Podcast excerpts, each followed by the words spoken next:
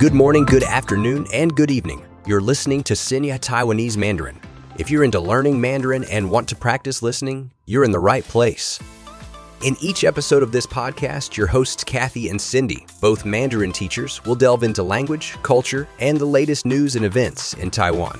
Discover the art of speaking Chinese with a Taiwanese touch as you uncover unique insights known only to locals. If you're a loyal listener, follow us on Spotify, Google Podcast, or wherever you catch your podcasts. Hit that follow button to keep you in the loop without the search hassle. And hey, if you're new, drop us comments and a sweet five star rating. If you find our stuff helpful, your words and stars keep us going. Enough of the English. Let's dive into Mandarin. Our language adventure starts now.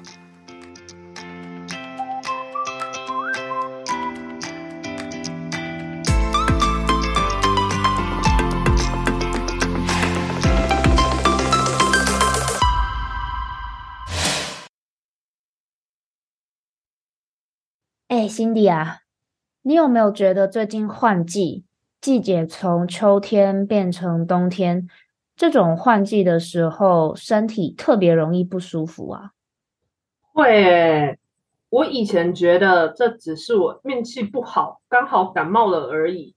但是时间一久，就会发现，其实这是因为季节变化引起的过敏。真的。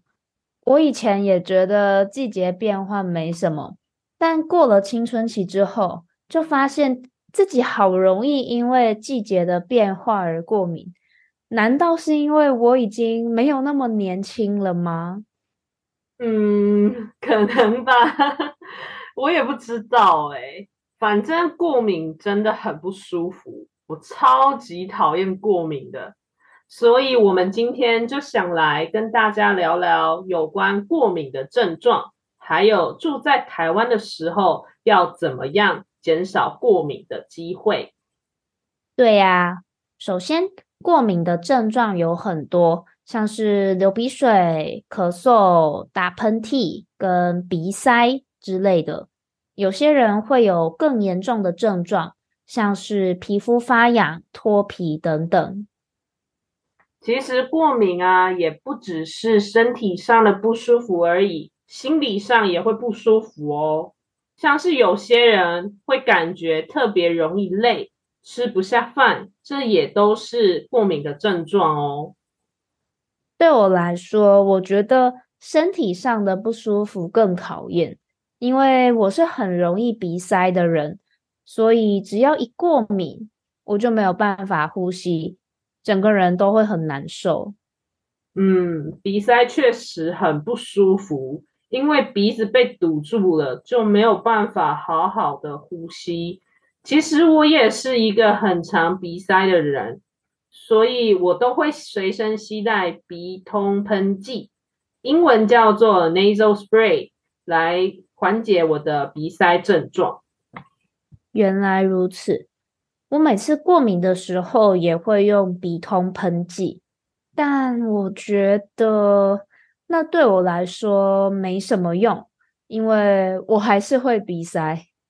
所以呢，后来我都用按摩鼻子来解除鼻塞。我最近也有买了一个舒缓鼻塞的药布，但是我还没有用，所以不知道效果怎么样。嗯。按摩鼻子跟鼻塞药布，好新奇的东西哦！我第一次听说，哎，或许我也应该来试试看。对啊，我推荐大家上网找一些 YouTube 的影片，学习怎么按摩鼻子，这样鼻塞的时候就可以派上用场。那感觉在台湾好像很多人都有鼻塞的过敏症状，对不对？不然怎么会有这么多按摩鼻子的影片跟鼻通喷剂可以选？对啊，特别是我觉得台湾的环境非常的潮湿，所以不管是什么东西都很可能发霉，这对过敏的人真的很不友善。对。什么东西都很容易发霉，这点啊，我一想到就觉得可怕。之前啊，我去全联买吐司，才刚买不到两天而已，就已经发霉了，真的超扯。那我们身为台在台湾出生长大的台湾人，有没有什么可以减少过敏的小撇步呢？有哦，第一个就是买一台或者是两台大型的除湿机，然后除湿机在换季的期间呢都不要关。要二十四小时运转。总而言之，就是尽量把家里的空气变得越干燥越好。可是，空气太干燥的话，不是对身体也不好吗？你太小看台湾的湿气了。在台湾，有时候的平均湿度可是有八十五帕哦。除湿机每天二十四小时不停的开着。也只能够把湿度降到百分之六十而已哦。哦，我的天呐，台湾真的很潮湿哎，难怪这么多台湾人都很容易过敏。是啊，还有一个降低过敏的方式就是饮食清淡，尽量少吃豆制品和奶制品，坚果类呢也尽量少吃。据说这样就可以降低过敏的机会哦。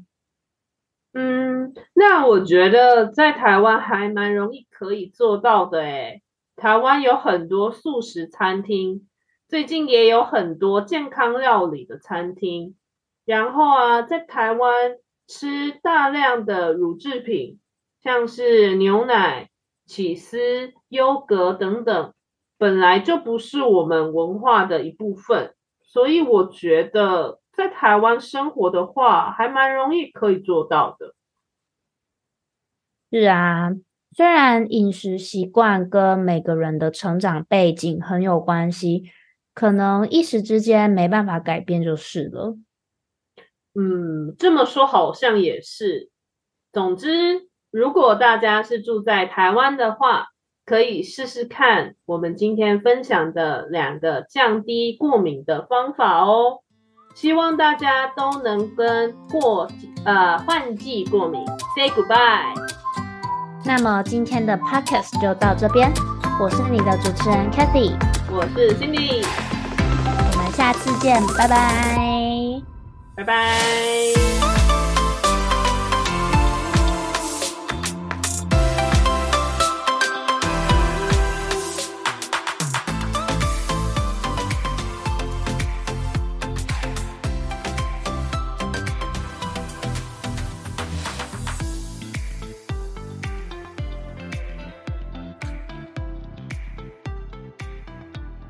Thanks for joining us on this episode of Xingye Taiwanese Mandarin. We hope you enjoyed our language adventure today.